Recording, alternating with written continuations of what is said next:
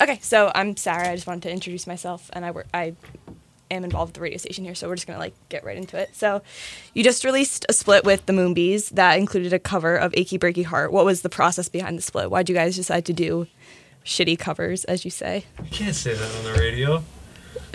It's why'd you guys decide to do? I'm new. I'm new. Okay, why'd you guys decide to do um cult song covers?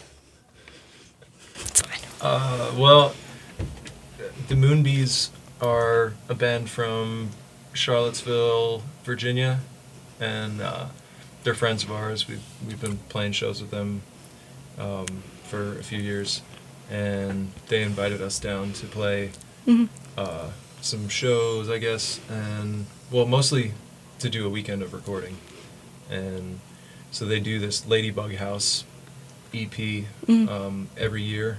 They have a different friends band come down, and they asked us, and um, little did we know that the theme was uh, bad cover songs, and you have to take the worst song that you can think of and try to make it cool. Sounds like fun. Yeah.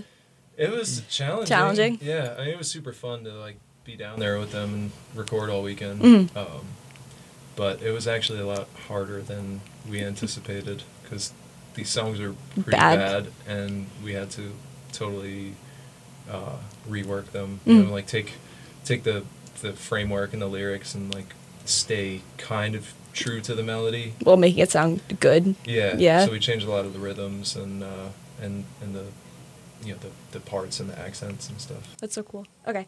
So you play in Asbury Park a lot. Um, does the town have any special meaning for you? Are you guys from around there? I mean, yeah, we're all from like, you know, half an hour or so outside of there.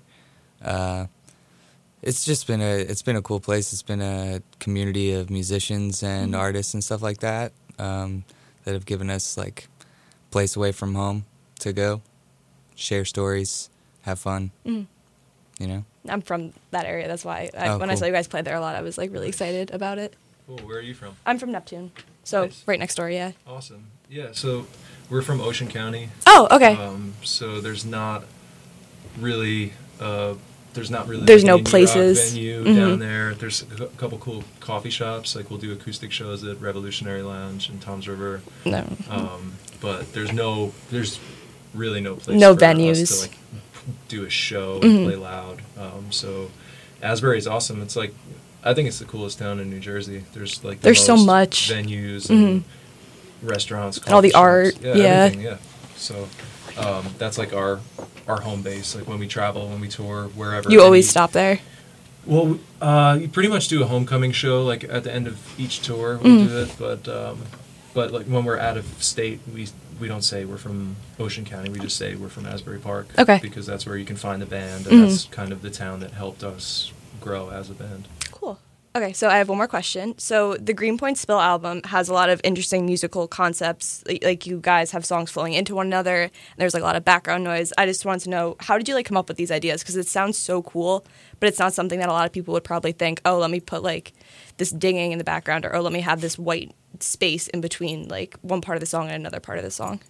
Nice. Uh, well, Anthony here is our uh, bassist and engineer. Mhm. Um, so I think a lot of that was probably his idea, the production stuff. Well, we kind of just did what, whatever makes sense for the song, like whatever the album needed.